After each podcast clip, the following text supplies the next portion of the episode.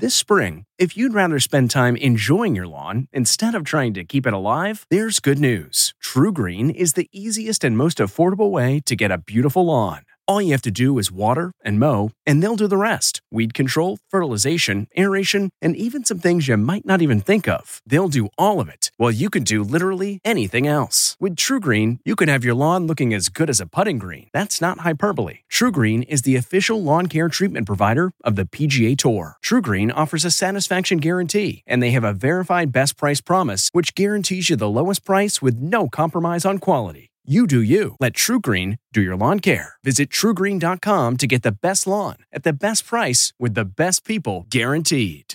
This podcast is supported by FedEx. FedEx offers fast delivery, more visibility, simple returns, and weekend home delivery to 98% of the U.S. population on Saturday and 50% on Sunday. With FedEx, you get picture proof of delivery, ensuring you always know where your package is. Returns are simple with packageless and paperless returns. Plus, FedEx Ground is also faster to more locations than UPS Ground. See the FedEx service guide for delivery information. So, what are you waiting for? See what FedEx can do for your business. Absolutely, positively FedEx. This episode is brought in part to you by Audible, your go to destination for thrilling audio entertainment. Whether you're looking for a hair raising experience to enjoy while you're on the move or eager to dive into sinister and shocking tales, Audible has an exclusive collection of thrillers from best selling authors that will keep you on the edge of your seat. Like James Patterson's first audio only thriller, The Coldest Case. Experience stories like never before, where every chilling detail is brought to life by captivating sound design. Plus, as an Audible member, choose one title a month to make yours forever. And now, new members can try Audible free for 30 days. Just visit audible.com slash WonderyPod or text WonderyPod to 500 500. That's audible.com slash WonderyPod or text WonderyPod to 500 500.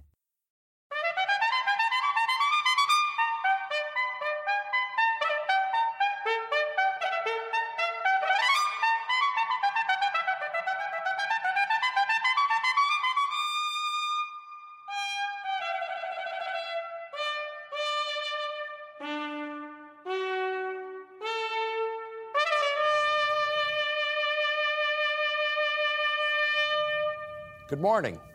Jane Pauley is off today. I'm Steve Hartman, and this is Sunday Morning. The words are inscribed over the steps to the Supreme Court equal justice under law.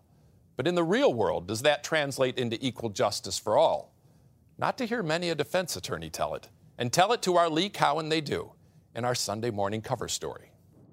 It's been more than a half a century since the U.S. Supreme Court upheld the constitutional right that anyone too poor to hire an attorney should still get one. Have a seat, folks. Be seated. They're called public defenders. And while it is very public, some say there's little actual defending going on. For the 80% of people who are poor, we don't have anything that comes anywhere close to being equal justice under law. A constitutional promise broken later on Sunday morning. Ray Romano is a comic actor with a show title to his credit that everybody loves, but him. Tracy Smith will tell us all about it in our Sunday profile. Then you are pathetic and you don't deserve to be with anyone. Yeah, it's easy for you to say. What was that? Lay down, play dead. For nine seasons, everybody loved Raymond, but Raymond always hated the title. Now that you have some distance between the title and I the present day. Still don't like it. But now, with a new series and a new movie, he may be more loved than ever. There he is. Ray Romano, ahead this Sunday morning. We have a Q&A this morning with Jeremy Renner, an actor with at least one surprising entry in his resume. John Blackstone is doing the honors. Before the punches were thrown in a string of action movies, Jeremy Renner paid the bills in an unexpected way. You were a makeup artist? Yeah, yeah. It was a great job because as a, as a young man and putting makeup on girls, yeah, it was great, man. There's nothing wrong with that, right? The Oscar nominated Jeremy Renner later on Sunday morning. Look up. That's what millions of us will be doing a week from tomorrow, including our Martha Teichner. Seeing a total eclipse of the sun seems to inspire rapture. It was the most awe inspiring, I dare say, spiritual experience I've ever had. With one headed our way. This line is the center of the 73 mile wide uh, solar eclipse. Ahead this Sunday morning. You can have an eclipse anytime you want, you don't have to wait. A very American eclipse. David Martin will be exploring America's options in the standoff with North Korea. Mark Phillips has the tale of some English homeowners grasping at straws. I'll visit a couple who are playing their song in a race against time, and more. Welcome to Play It, a new podcast network featuring radio and TV personalities talking business, sports, tech, entertainment, and more. Play it at play.it. Does our criminal justice system truly guarantee justice for all? Not if you don't have the money to hire your own top notch attorney, it doesn't. Our Sunday morning cover story is reported by Lee Cowan. I was looking over the brief. You're about to hear some pretty strong words from this law professor. So strong they're almost hard to believe. But listen carefully. Of the United States of America. When we uh, pledge allegiance to the flag and we say with liberty and justice for all, that's just not true. I'm sorry. So is the notion of equal justice under the law really just a myth? Oh, I think it is, yes.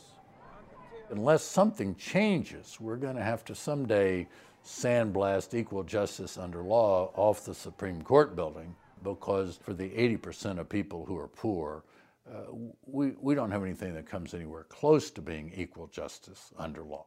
Shocking, right? His name is Stephen Bright. He currently teaches law at Yale University, but he spent much of his career at the Southern Center for Human Rights, fighting to help those charged with a crime but can't afford an attorney to defend them in court. They're hot, okay? So, you know, you got to blow them like we do. People like Shauna Shackelford. Is it good? So, what did this do to your life? Ruined it. Yeah. Tore it apart. Back in 2009, her home outside Atlanta caught fire. She wasn't home at the time, but she had taken out a small insurance policy on that rental house, and that made investigators suspicious. I thought that it was just a misunderstanding. Like they're going to figure this out and it's going to be okay. But it wasn't. Shauna found herself under arrest, charged with arson. My grandma was like, You might need to get an attorney and talk to somebody. Did you have money for an attorney? No. So she applied for a public defender, a court appointed lawyer tasked with making sure the Sixth Amendment is upheld. That's the part of our Constitution that guarantees any of us the assistance of counsel. The next case on the docket is the case of the state of Florida. It's a right that's been tested in court, most notably in a case brought in the 60s by a petty thief in Florida named Clarence Gideon. I request this court to appoint counsel to represent Unable to afford an attorney, Gideon was convicted and sentenced without one. He appealed, arguing his right to an attorney had been violated, and the U.S. Supreme Court agreed. But while the Constitution may promise everyone legal counsel, it says nothing about the quality of that legal counsel. And that's something Shauna noticed right away. How long did you have to wait to hear from your public defender? Two weeks. And his response was, I got a bunch of cases like yours, so I'll get to it when I get to it. When he finally did get to it, instead of going over the details of her case, Shauna says he simply told her to plead guilty and take 25 years behind bars. He said, Well, if you didn't do it, then who did it? And I said, I don't know, but I didn't burn it down. And he was like, Well, I mean, it looks like you did. He knew nothing about my case. When he was talking to me, he was mixing me up with some other case. Like, he had no idea what was going on. Shauna's case is not unusual. Nearly every case, roughly 90% in fact, often end in a guilty plea. Largely because even if a poor defendant is innocent, most can't afford bail or to wait in jail for trial which means losing their jobs, their cars, maybe even their homes in the process. Being arrested uh, and spending four or five days in jail uh, can be enough to ruin a person's life, even if they're ultimately found not to be guilty of anything. But this is what we call the arraignment. Take the city of Cordele, Georgia, for example. There won't be any evidence presented. Watch how these defendants all plead guilty as a group. How do you put it? How do you put it? How do you put it? Bright calls it the meet 'em and plead 'em defense. You'll see a crowded courtroom, and there'll be a lawyer there with his legal pad, and he'll be, Miss Smith, is Miss Smith, raise your hand. And they're trying to identify their own clients. And this is getting ready to go before the judge in just a moment. Have a seat, folks. Be seated. We saw the same thing in a Miami courtroom, My clients all arrived on the bus. where one public defender had to handle a crowd of clients all at once. I don't care who the person is, I don't care how dedicated they are. You cannot represent 500 criminal defendants at the same time and give those clients the representation that they're entitled to. Nowhere is the problem of indigent defense more acute than in Louisiana, which has the highest incarceration rate not only in the country, but in the world. Yeah, hi, this is Rhonda Covington at the Public Defender's Office. Take Rhonda Covington. She is the sole public defender responsible for representing anyone too poor to afford a lawyer in her judicial district. That case was dismissed. That district encompasses about a thousand square miles. Just ballpark figure how many people are you trying to defend every year? Probably uh, uh, five, six hundred. Every year. Yeah. The professional standard, according to the American Bar Association, is about 150 felony cases a year. And some think even that's too much. Jimmy, you still here? She has two paralegals and two contract attorneys who help with the load, but they're only part time. I really don't have time to go to the jail and check on it. That's not right. No, I'm sorry. This was filed in the wrong file. Hang on a minute. It's mostly just her and her two cats, named Liberty and Justice, by the way. She even cleans the office herself. I can ask the judge to reduce his bond. Some people say, well, any defense will do. And some people think, well, you know, they shouldn't have representation because they've been arrested. My job is not to get people off when they've committed crimes. That's not what I do. What I do is to ensure that their constitutional rights are protected. The bulk of the state funding for Louisiana's public defender offices comes from a pretty unpredictable source. It's traffic tickets, which, out on these country roads, isn't exactly a windfall. Compared to the district attorney's office, what's your budget like? Uh, his is uh, five times, six times more than mine. Out of that budget comes assistants and investigators and access to pay for things like DNA testing. I've, I've gone to crime scenes before with my, my own camera taking photographs. Really? Yes. So each year, it's always something a little less, a little less, a little less. Doing more with less is why she thinks she lost the case for this client. I believe you. I've always believed you. 56 year old James Waltman. I've decided to go ahead and file a second motion for new trial, citing the, um, the reason being that uh, we had insufficient funds in order to investigate your case. Waltman admitted he assaulted his wife during an argument, but the state also charged him with kidnapping and rape, sentence heavy crimes he insists he never committed. Covington believed with some investigation she could have at least lessened the charges, but she didn't have the time or the money. I couldn't shut down my whole office for that one case. Being, being innocent, I had all the confidence in the world that uh, I'd walk out. But it didn't happen. All across Louisiana, public defenders in 33 of the state's 44 judicial districts now admit they're in the same boat Covington is in. They're simply too busy to ethically handle their caseloads. If you ain't got a paid lawyer, you're going to go through this. Joseph Allen was arrested last year in Baton Rouge for a firearms violation, as well as a marijuana charge. The court didn't even know he was in jail because his public defender didn't know he was in jail. Did it feel like anybody was on your side? Not really, no. Nobody there to sort of help you through the legal maze, nobody to no, sir. explain the charges? No, sir. I did all that up on my own, reading the law book. Now, Allen and 12 others are suing Louisiana's governor and the Public Defender Board in a class action lawsuit brought by the Southern Poverty Law Center.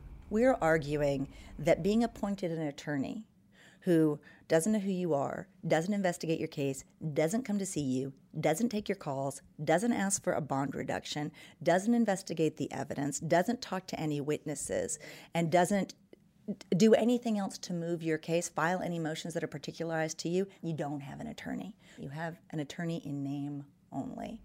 Lisa Graybill is the Southern Poverty Law Center's deputy legal director. I don't believe in filing lawsuits unless you really have to, right? If there were a way to avoid filing it, we would have. But this injustice has gone on really for too long. It, it's unacceptable. Back in Georgia, Shauna Shackelford spent years researching her case by herself. Her public defender was too busy with other cases, she says. In the process, she lost two jobs and her home. After all, who wants to hire or rent to a suspected arsonist? Had it not been for Stephen Bright, the only person who would seriously look into her case, Shauna would probably be in jail. His investigation, which he did for free, proved that the fire was the result of faulty wiring, not arson. It took him just two weeks to get Shauna's case dismissed. Just two weeks worth of work. Two weeks. That's all it took. Somebody used to do a little research and try. All right, come on, let's get in. It still took Shauna Shackelford, though, three more years to get the charges off her record. But now, with the nightmare finally behind her, she's started anew. Hold on, let's do under your foot. She's opening her own business and focusing on being a mom to her two year old son, Jay Ben. You did get justice, but not the way it should have come No. or at the price. It was almost like having to give up my life for my freedom. And that's what I had to choose in the end.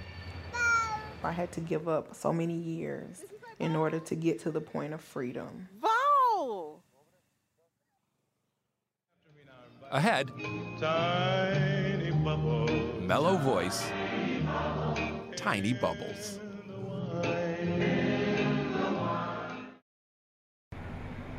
And now a page from our Sunday morning almanac, August 13th, 1930, 87 years ago today. The day singer and musician Don Ho was born in Hawaii. Following service in the Air Force in the 1950s, Ho started performing at his family's bar with no thought at first of becoming a big name performer. Still, his popularity grew around the islands, and in 1966, he scored his mainland breakthrough with his big hit, Tiny Bubbles. Tiny bubbles. Tiny bubbles. In the wine. From then on, the name Don Ho was all but synonymous with Hawaii. And he was a frequent presence on the nation's TV screens, as in this guest appearance on The Brady Bunch. You have a little trouble with that, aren't you? I sure am. Can you play one? I think I remember. Thanks.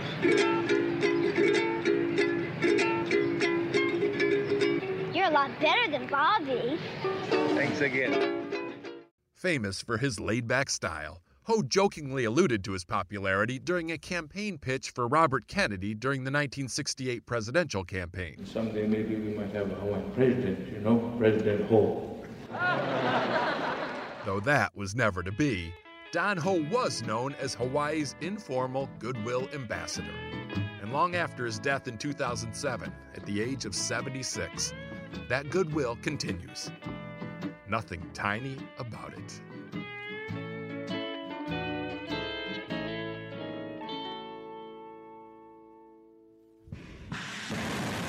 Coming up, weighing the options.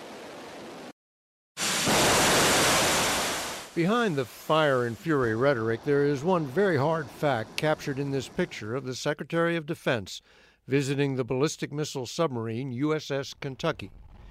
If the U.S. were to unleash its military power against North Korea, it would result, in Secretary Mattis's words, in the end of its regime and the destruction of its people. Compare U.S. nuclear forces to Korean nuclear forces. Well, there's just no comparison whatsoever. Before he retired, Admiral James Winnefeld was the vice chairman of the Joint Chiefs of Staff, the number two man in uniform during the Obama administration. He knows that one submarine, like the Kentucky, can by itself carry enough nuclear weapons to annihilate North Korea. Were Kim Jong un, for whatever reason, to launch a nuclear weapon at the United States, would he, in essence, be committing suicide? Absolutely. I mean, there's just no question that um, we would undertake a proportional response. But in the case of a nuclear weapon, that proportional response would be overwhelming and would probably mean the end of the Kim regime. And he knows it. But people say this guy's different young, brash, unpredictable. Do you think the logic of overwhelming force really means much to him? I think it does. Uh, I, the people I've spoken to in the intelligence community and elsewhere, and my own judgment is that even though he's young and he's brash, he's not irrational. Uh, he's not suicidal. But Kim knows one other thing.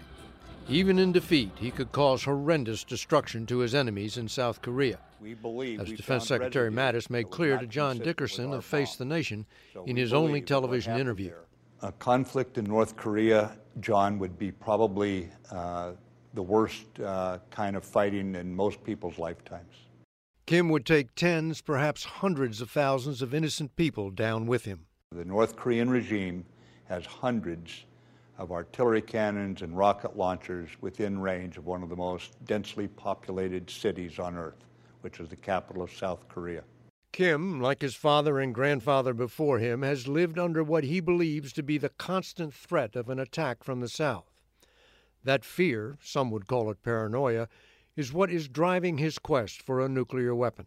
He wants to have what we would view as a credible nuclear threat, so we won't attack him, which is sort of ludicrous because we don't have any intent to attack him in the first place. So this is his great equalizer against the great American superpower. It's his insurance policy, in his view. Although Kim has tested missiles with a range great enough to hit the United States and is credited with being able to produce a nuclear warhead small enough to go on top of those missiles, he is not yet insured. To have a reliable weapon, his scientists still must develop a nose cone that can shield that warhead from the heat and vibration of entering the Earth's atmosphere. The Pentagon's Defense Intelligence Agency estimates that could happen as soon as next year. Eventually, they're going to get there. They constantly test their systems. So the day is coming. It is.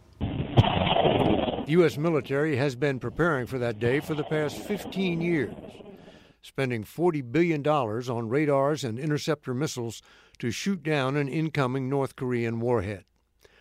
Earlier this year, the ballistic missile defense system shot down a mock North Korean ICBM launched from an atoll in the Pacific. No system's perfect, to be sure, but I've got a lot of faith in that system. No system is perfect, but when you're dealing with uh, nuclear weapons, one getting through is an absolute catastrophe. It is. But look at it from Kim's point of view. He could not be certain a nuclear armed missile would get through, but he could be certain that if he tried, it would be the end of his regime. Well, I think at the end of the day, um, two essential facts stand out. The first is uh, it's very unlikely that he will ever willingly give up his program. But it's also very, very unlikely that he will ever use it, as long as we don't try to overthrow his regime. Can the U.S. live with that? It's up to the Commander in Chief, who has said he will not allow North Korea to threaten America or its allies. Still to come, actor Jeremy Renner. I always loved the freedom that a motorcycle gives you. And later, fade to black. Welcome to Play It, a new podcast network featuring radio and TV personalities talking business, sports, tech, entertainment, and more. Play it at play.it. What's the best way to, to go about disarming one of these things? The way you don't die, sir. It's Sunday morning on CBS, and here again is Steve Hartman. That's Jeremy Renner as a bomb disposal expert in the Iraq War film The Hurt Locker. His success was a long time in the making, as he tells our John Blackstone in a round of questions and answers. In Jeremy Renner's new movie, Wind River, Out here, you cannot blink. Not once, not ever. it's winter in the mountains of Wyoming, and there's a body found in the snow. Sorry, what is it? What is it that you do again? Hunter, You're a lion hunter? I hunt predators. Good, so why don't you come hunt one for me then? Renner plays a man who has a lethal skill, but is still vulnerable. It's my daughter, Emily. She passed three years ago. I like that he's a father, and a father dealing with loss. She was such a good girl. But we let our guard down. And that's something I haven't played. I know there was a lot of restraint in the character. Jeremy, right next to him. There is little restraint in other characters Renner has played in three movie franchises Tuez-le! The Spy in Mission Impossible, a secret agent in The Bourne Legacy. Get down! And he's now a fixture in the Avengers superhero movies, wielding a bow and arrows as Hawkeye. Don't get me wrong, I considered like, am I gonna have the energy to do this? Do I have the time to do this? But I'm like, yeah, these are awesome movies. I'm an idiot not to say yes, you know? In 2008, Renner played a more realistic hero. A military bomb disposal expert in Iraq in the Hurt Locker. There's too many locks. There's too many. I can't do it. I do. I can't get it off. I'm sorry, okay? You understand? I'm sorry. The Hurt Locker was largely shot in Jordan in 100 degree plus temperatures, with Renner wearing a real bomb disposal suit. Couldn't they have given you something that didn't weigh 100 pounds? Yeah, they actually thought about it, um, but then it walked differently in it. Everything about that movie was authentic as you can be. You know, it was just one of those experiences. This wasn't a movie. I, I, I uh, it changed me a lot. Changed me a lot. When he was nominated for an Academy Award, he made a phone call that can still touch his emotions. You call your mother. Yeah, yeah, yeah. Well, I, I called her to to ask her to be my. yeah, I called her to be my date. That was a really, really cool thing. She said, "Of course, I'll be your date." Renner is the oldest of his mother's six children, a family that lived modestly in Modesto, California. I grew up with no money. I'm used to having no money. Hollywood was not in his plans. So you're not thinking of going into acting when you're in high school? No, no. I knew I had to go to college. I should go. So his father suggested the local community college. Pick a class and go take it. I'm like, okay, go fail. I always had love. And that go fail, son, empowered me to go succeed or try. So I did. I went and just tried stuff, you know. And one of them was an acting class. Once I tried that acting class, um, it stuck. He left for Los Angeles, determined to be noticed. I gave myself 11 years. Don't know why 11 years, you know, but you know, 11 years. Uh, I need to be in a movie, movie big enough that's going to play in Modesto, and be in a role that I didn't have to tell my parents. You know, I'm the guy in the red shirt in the background. I just wanted to be in a like you'll see me in that movie. That movie turned out to be National Lampoon's Senior Trip. Lisa, Lisa, Lisa, Lisa. What?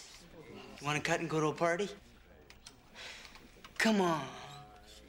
I know you like me. That was my first job ever.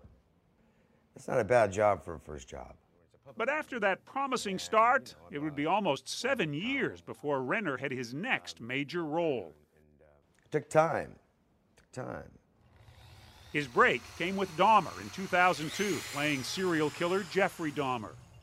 The next year, he was cast as a rogue policeman in SWAT. For the first time, he had a bit of money and found something to do with it. That's when I uh, got the first house, bought the first house with my brother. And so we pooled our money together barely and um, fixed it up. And the realtor's like, oh, I can sell this for this number. I'm like, what? Okay. It was the start of Jeremy Renner making his mark on Hollywood as a house flipper. And often you were sleeping in those unfinished houses? Always. That part sucked. yeah, that part of it. Um, yeah, during the Hurt Locker, I was we were in a house with no electricity, no running water. I was sleeping in a tent.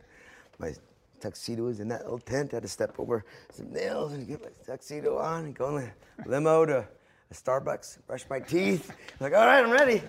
How many houses have you done now? This is the uh, I think 27th. 27. 27th that we built, yeah.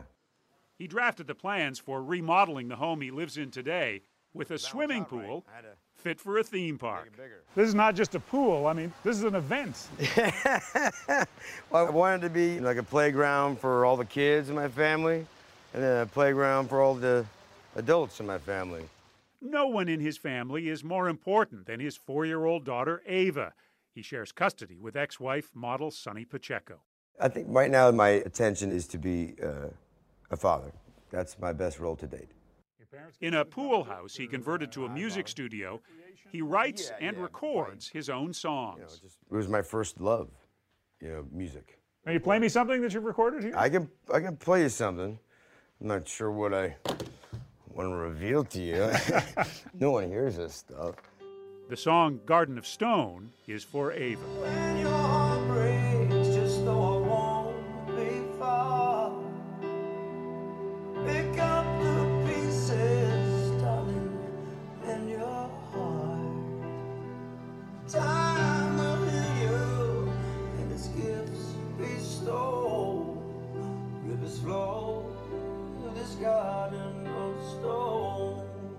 That's why I don't release music, you know? Because it's such a personal thing. After Wind River, he will be kept busy with more Avengers sequels. His acting career may have had a slow start, but in Hollywood, Jeremy Renner is now much in demand. What's going to happen next? I have no idea. yeah, I'm excited to see, excited to grow, excited to see what's going to happen. Now you see it, soon you won't. Just ahead. Expect plenty of cries of look up a week from tomorrow. Umbrophilia is sweeping the nation, and our Martha Teichner is hardly immune.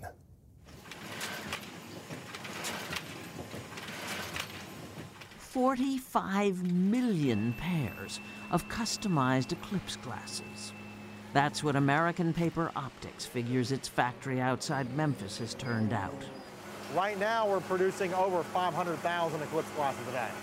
Now, do you understand how big this eclipse will be? CEO John Jerit. We think of it as the Super Bowl of the sky. So it's so big because we're talking about 300 million people looking at the sky and they all need eye protection. Ready or not, here it comes. Eight days from today, for the first time in 99 years, a solar eclipse will cross the entire continental United States. Its path of totality, from Oregon to South Carolina, approximately 70 miles wide. A partial eclipse visible elsewhere. What is a solar eclipse? It's when the moon passes between the Earth and the sun. The darkness is the moon's shadow. When the sun is about halfway or, or three quarters of the way covered, if you have a shade tree around and you look at the sunlight filtering down through the leaves of the shade tree and look down on the ground, you will see crescents on the ground because the leaves act like pinhole cameras. Retired NASA astrophysicist Fred Espenak is known as Mr. Eclipse. Just before totality, uh, the sky starts getting dark and you get one bright bead on the edge of the, of the sun's disk that's called the diamond ring effect. And then the sun's disk is completely covered and the corona is revealed in all its glory. Maybe you've seen those eclipse postage stamps. If you press on one, your body heat makes the eclipse go away and the face of the moon appear. They're Espenak's photos. He's witnessed 27 solar eclipses, met his wife at one. So it should come as no surprise that he lives in the Arizona desert far from city lights, in a development called Sky Village where residents all have their own observatories. Get a good view of, of Saturn in the rings. Wow, I see the rings. Oh. The name for an eclipse chaser like Espenak? Umbrophile, or lover of shadows. I have seen five total eclipses. So my first was in Aruba in 1998. Science writer David Baron is another self proclaimed umbrophile. It was the most awe inspiring, I dare say, spiritual experience I've ever had. And I say this as a science journalist. Baron's new book, American Eclipse, recalls an earlier era's eclipse sensation. July 29, 1878, the path that the moon's shadow took went right across the Wild West, from Montana Territory down to Texas. And dozens of American astronomers headed out to the west to observe that eclipse. The most prominent scientist to come out that year was Thomas Edison. Edison had just invented the phonograph. Even by today's standards, he was a media star. So Edison's involvement in the eclipse definitely helped raise the profile of the eclipse overall. And the very day after he returned from the eclipse, he started work on a new project, and that was the light bulb. The 1878 eclipse was critical to the prestige of a nation not yet taken seriously as a force in science. And was one of those key events that really did lead the country not too much later, by 1900, to be an equal with Europe in terms of science, and then really to excel and exceed Europe. So, what's this line? Well, this line is the center of the 73 mile wide uh, solar eclipse. As for prime eclipse viewing spots, if the Wild West seemed exotic in 1878, Makanda, Illinois, population 600, might qualify today. Ah, why orange? That's, we only had orange paint. Ah. According to Dave Dardis, the path of totality runs right through the workshop where he is making and selling eclipse art, happily expecting to cash in on his amazing good fortune that totality here will be longer than almost anywhere else on Earth two minutes and 40 seconds. And there are going to be hundreds of people wanting to stand on this line. I guess. And if they if they stand on the line here and they want to wear a funny hat or anything like that, I'm going to charge them money. Ah, and how can you manage that? Well, I can tell what a funny hat looks like. It's the probability of not hundreds, but thousands of people showing up in Makanda. Are you excited or are you terrified? I'm more excited than terrified, but a good portion of me is terrified. that has volunteer eclipse coordinator Joe McFarland a little panicky. Again, look around you. How many people could fit in this little tiny valley? This is it. This is it. So it's about withstanding the eclipse Yes. as opposed to just enjoying it. It is. Now, a little further along the path of totality, Hopkinsville, Kentucky. The message here is bring it on. The economic impact of an anticipated 100,000 visitors? $30 million. In addition to a prime Hopkinsville location to view the shadow of the moon, Casey Jones Distillery is offering Moonshine, 100 proof corn liquor, $40 a bottle. We guarantee the lights out. You can have an eclipse anytime you want. You don't have to wait. And I assure you, if you have an eclipse with this, it's going to last a lot longer than 2 minutes and 40 seconds. Well, you actually have gas burners. Arlen Casey Jones makes the stuff by hand in the same kind of still his grandfather, the original Casey Jones, used during Prohibition. Cheers. Cheers. Lights out.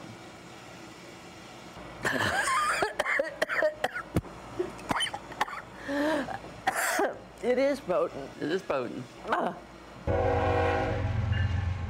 A little moonshine might prepare you for what will be happening nearby in Kelly. The eclipse will coincide with the annual Kelly Little Green Men Festival. The actual encounter took place over here in this little wooded area. Exactly 62 years to the day after Geraldine Sutton Stith's father and 10 other friends and family members claimed to have had an alien encounter. They saw this little three, three and a half foot tall being coming out from the woods. And it looked like what? well, nothing they'd ever seen before. It had a huge head, huge ears, big glowing eyes. Its little arms almost touched the ground, and it was floating on top of the ground. Given the spooky timing, will they be back? In a way, I would love it to happen because then it would prove it. And in another way, I'm like, oh my God, you know, just, just you can come, but don't take me with you. Let no one say that the great American eclipse will not be memorable. Fred Espenak, Mr. Eclipse, has this advice for anyone seeing a total eclipse for the first time. The thing to keep in mind is not to get so carried away with cameras and stuff that you miss the event itself. Comparing uh, natural phenomena on a scale of 1 to 10, a partial eclipse might be a 3 or a 4, and a total eclipse is a million. Totality! We just told you about the great eclipse. But in my orbit, this has been big news for almost a year now. My son George, the one who insisted on dressing as the solar system for Halloween, the one whose New Year's resolution was to, quote, get a shrewd idea of how the multiverse works. My nine year old has been prepping me for this for months and preparing me with handwritten space quiz questions like when did the Big Bang happen? 13.5, 13.6, 13.7, or 13.8 billion years ago. it's great to show your kids what you know, but the real joy comes when they show you what a dummy you are. I got a 20% on his last quiz. If you want to take it, we'll post George's space quiz to our Facebook page later this morning.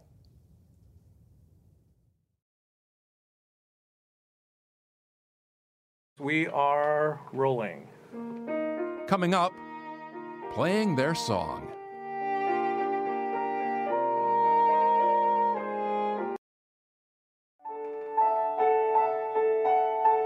To welcome us to Portland, Oregon, 67 year old Steve Goodwin would like to play one of his songs for you. Ah. You have no idea how much he would like to play one of his songs for you. Ah. What key is it in? It made me almost hate the piano. Ah. But then I realized it's not the piano's fault. You know how to do this. It's this thing that's going on in my brain. How about I play something else? Three years ago, Steve was diagnosed with Alzheimer's disease. Ah. He had to give up his job as a software designer. But his wife Joni says the cruelest part is the toll it's taking on the music he composed. Losing the songs would be like losing him. Steve and Joni have been married 47 years. And along the way, Steve composed more than two dozen songs, mostly for her. He played them daily, and they became the soundtrack of their lives. Love you. Um, Unfortunately, he never wrote down most of them. no, let's see. Um, So when his memory started failing and the songs started fading, there was no way to get them back. Until a family friend, a professional pianist, offered to launch a rescue mission. I said, if he can at least play through it, even in pieces, I can learn it. And so, for the past two years, Naomi LaViolette has been reconstructing his compositions note by note. uh, no, just on the one, The downbeat? the one downbeat. Yes. We are rolling. And of course, they're recording the songs. Never to be lost again. I realized there was a part of him that wasn't going to fade away. But this may be the best part. With Naomi's help, Steve was able to write a new song.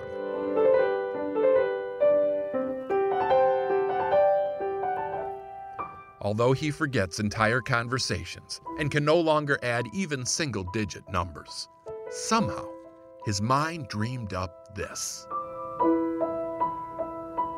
Alzheimer's steals a lot, but today we score one for the beauty left behind. Sweet. Got it? Right on. There he is. Still to come. Why everybody loves Raymond. Hey, Tony, what's up, man? What are you doing? And later, Drive. top this. Spa. In. It's a thatched roof. Welcome to Play It, a new podcast network featuring radio and TV personalities talking business, sports, tech, entertainment, and more. Play it at play.it. This one's not accurate enough.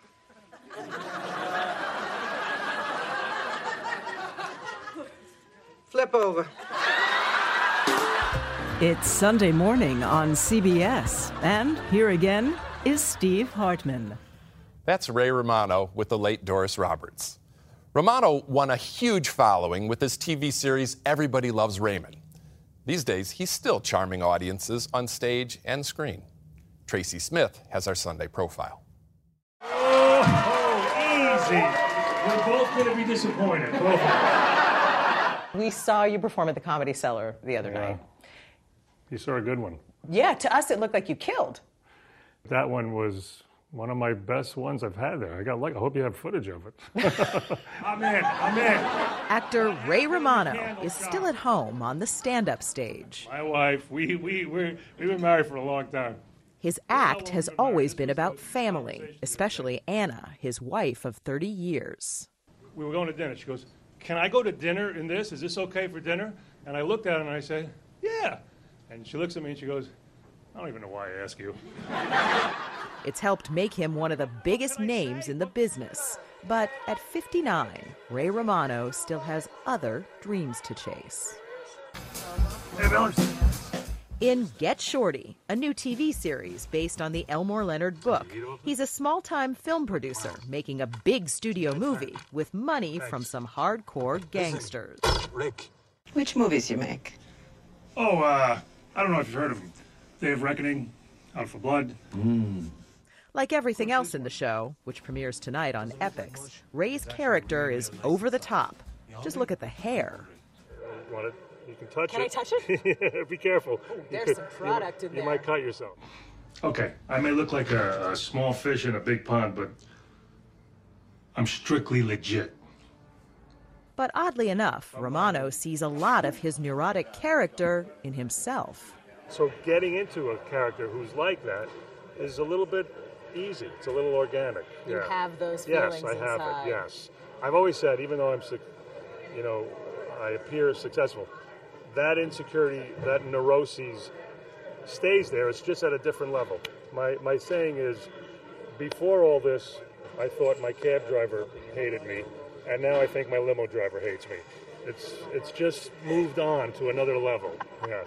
I know how I feel. Okay, okay. Truth is, Ray Romano's hang-ups have kept us laughing for years. You know how you feel the day before you get the flu? Well, this is the day before that. From 1996 to 2005, Everybody Loves Raymond ruled the primetime landscape. A real ish TV family where people could see a bit of themselves. I'm a damn fine nurturer. Now get out of bed. Romano, who has four children of his own, was a natural as the big hearted dad. Still, his success on the show didn't erase his own insecurity. I mean, you joke about these neuroses, Yeah. But you really are a happy, content guy. Yes, but there's still times where I struggle with things. Look, my kids are all good people. My wife is a good person. I'm, I have a happy marriage. Uh, I have, I can do what I want to do. So I am grateful and happy for that. But I, I'm no, no different than anybody else, really. I think in that sense. That's why everybody loves you. Uh, I hate myself enough to balance it out. Reading books again? On the show, Ray was an average Joe from Queens with a loving but often annoying family, including his older brother, a New York City cop named Robert. Well, you wear the uniform everywhere now? I'm on a lunch break. They make us wear these for work. Richard, you live Women in Long walk out of the house and Ray's real life older brother, Richard, who actually was an NYPD officer, helped show us around the Queens neighborhood where the Romanos grew up. Yeah, yeah. So this was the main schoolyard. Oh boy, Now- this is it right here. First of all, it was the softball center of Queens. So were you not, you cut school? Were you not? I was I was a horrible student. Yeah, I drove my mother crazy. Because funny, because now that I have kids, I, I feel like every time I, I every now and then I go, I have to apologize to my mother because what they're doing to me, I did to her. When they weren't on the ball field, the three Romano boys, Richard, Ray, and Robert, would hang out down the street at Lillian Pizzeria. The old place is still here, And 40 years later, so are the owners, Tony and Lillian. How are you? Ray says they make some of the best pizza in New York. They definitely have the best music.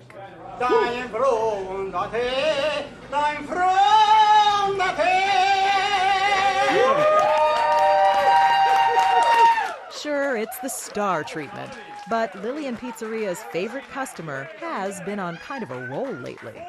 You've never talked to people about 9 11? No, what's your, what's your stance? In the movie The Big Sick, Romano and Holly Hunter are worried parents getting to know their critically ill daughter's Pakistani boyfriend, played by Kumail Nanjiani. You ever play, uh, You Can't Rhyme It? How does that go? It's eh, basically, you know, you, you try to find a word, a real word that nobody can rhyme. Stonehenge. Yeah, so you would win. Yeah. The film and Ray's performance are getting rave reviews, but Romano is humble as ever. Maybe because of a note his big brother wrote him long ago, before Ray left for Hollywood. It's my brother Richard. Um, he put a quote um, from the Bible uh, about, I'm not going to get it right, but it, the essence of it was, what does it uh, profit a man who gains the world but loses his soul? And I guess his, it was his way of telling me, good luck, but just remember us and who you, where you came from. I didn't know you were going to spring that. Okay, anyway, yeah. So that was that. But it meant something yeah, to you. Yeah, They're both my heroes, you know, because I, one's a cop, one's a teacher, and I tell jokes about poop, and I make so much more money than them. yeah. My youngest son is uh, 16. I don't know how to describe him. In the end, it's family that helped make Ray Romano a big star and keeps him the modest guy everybody still seems to love. You know, like my wife and I are in the kitchen, and he just walks through, I haven't showered in four days. Yeah. Do they give you a hard time about using them in your act? Uh, no, they don't. The kids love it. My wife, on occasion, oh, but whenever she complains about me using her as material, I, I tell her to go cry in a bag of money.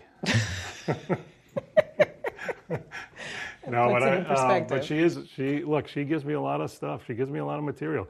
Uh, the Big Sick came out. One of the reviews was uh, Romano is stunning, and I read that to her, and she said uh, they must have spelled stupid wrong. yes. So I I thank God I have her because it's half my act.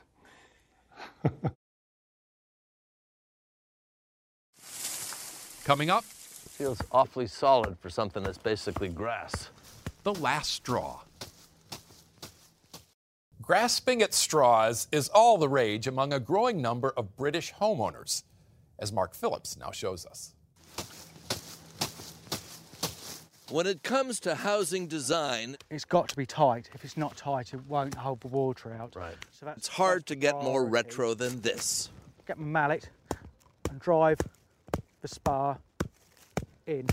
It feels awfully solid for something that's basically grass. Chris Dodson is a fourth generation Thatcher, and then a family firm going back about a hundred years, business has never been better. If I were lucky enough to have a thatched cottage and needed your services, when could I get you?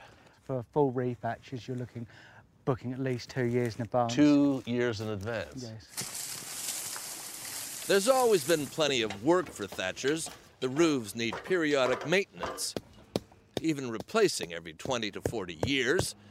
The top bit, the ridge, needs the most frequent work and is the most distinctive feature. Each Thatcher's got their actu- own signature. There's a Thatcher signature. Yes, you and can you can tell oh, just by looking at someone's Joe room. did that one, Yeah. Tom did that Yeah, one. pretty much.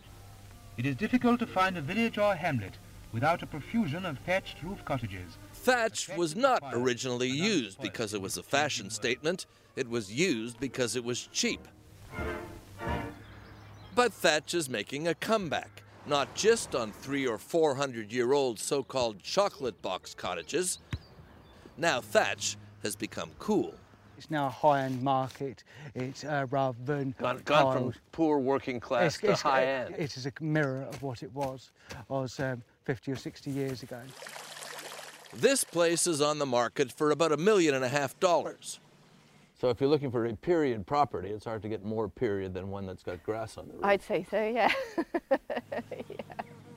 Once the thatched roof might have put buyers off, all that maintenance and the fire risk.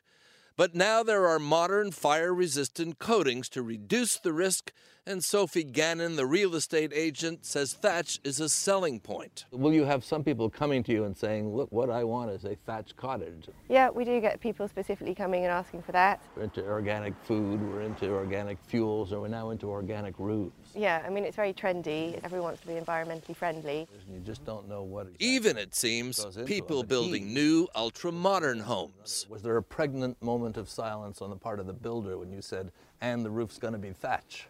It was a excitement more than anything. It's a striking contrast of a new structure wearing a classy old hat, designed by architect Alistair Godfrey.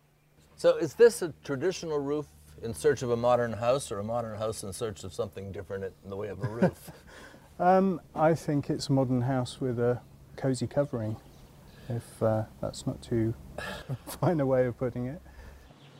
And whether it's a modern house or a 400 or so year old one, coziness counts.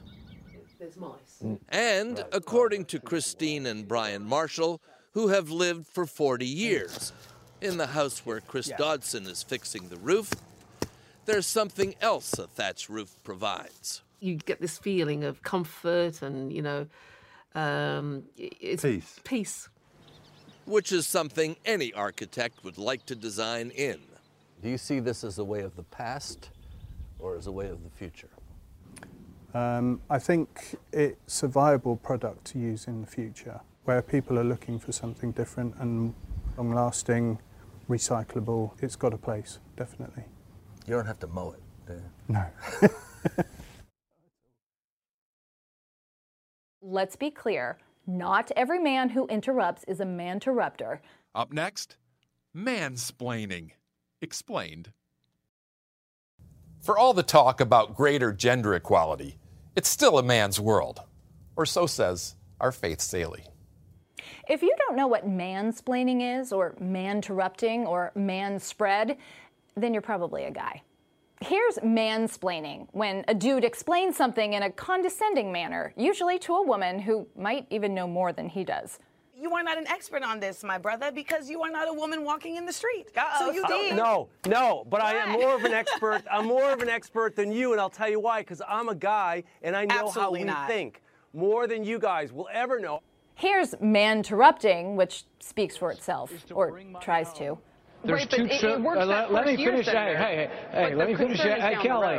Hey, hey, I'm sorry, go ahead. I'm sorry, Quiet- go ahead. Calm, calm down a bit here, Kelly. And man spread? That's this. And it's gotten so bad that cities like New York and Madrid have resorted to campaigns that actually ask men to stop behaving as if each of their knees needs its own seat and their genitalia deserve another. Man spread, mansplaining, man interrupting, all of it, whether conscious or not, diminishes women's voices, minds, and bodies. Now, let's be clear not every man who interrupts is a man interrupter. And women explain, women interrupt, but I'm just gonna woman numerate a few stats for you. Women on the Supreme Court get interrupted three times more than their male colleagues. That's not just. You know, have a good time, folks. And in In the first 2016 presidential debate, Hillary Clinton interrupted Donald Trump uh, 11 times, and Trump interrupted her 55 times. Donald, she has a name. Where did you find Her this? name Where is did you find Alicia this? Machado. Where did you find her? And it? she has become Who's counting? Mansplaining may be a newish term, but it's not a new phenomenon. But here's why these recently birthed words are a good thing because they name something. And when you name something, you raise consciousness. The conversation is now on the cultural table and it cannot be interrupted, explained away, or squished to the side. We're seeing this now with pop star Taylor Swift appearing in court to assert unapologetically and unequivocally that she was sexually assaulted. She's come a long way from this. I'm really happy for you. I'm gonna let you finish. but Beyonce had one of the best videos of all time. And if none of this resonates, then I was the wrong messenger. Ask a man to explain what I mean. I'm Steve Hartman. Please join Jane Pauley here next Sunday morning.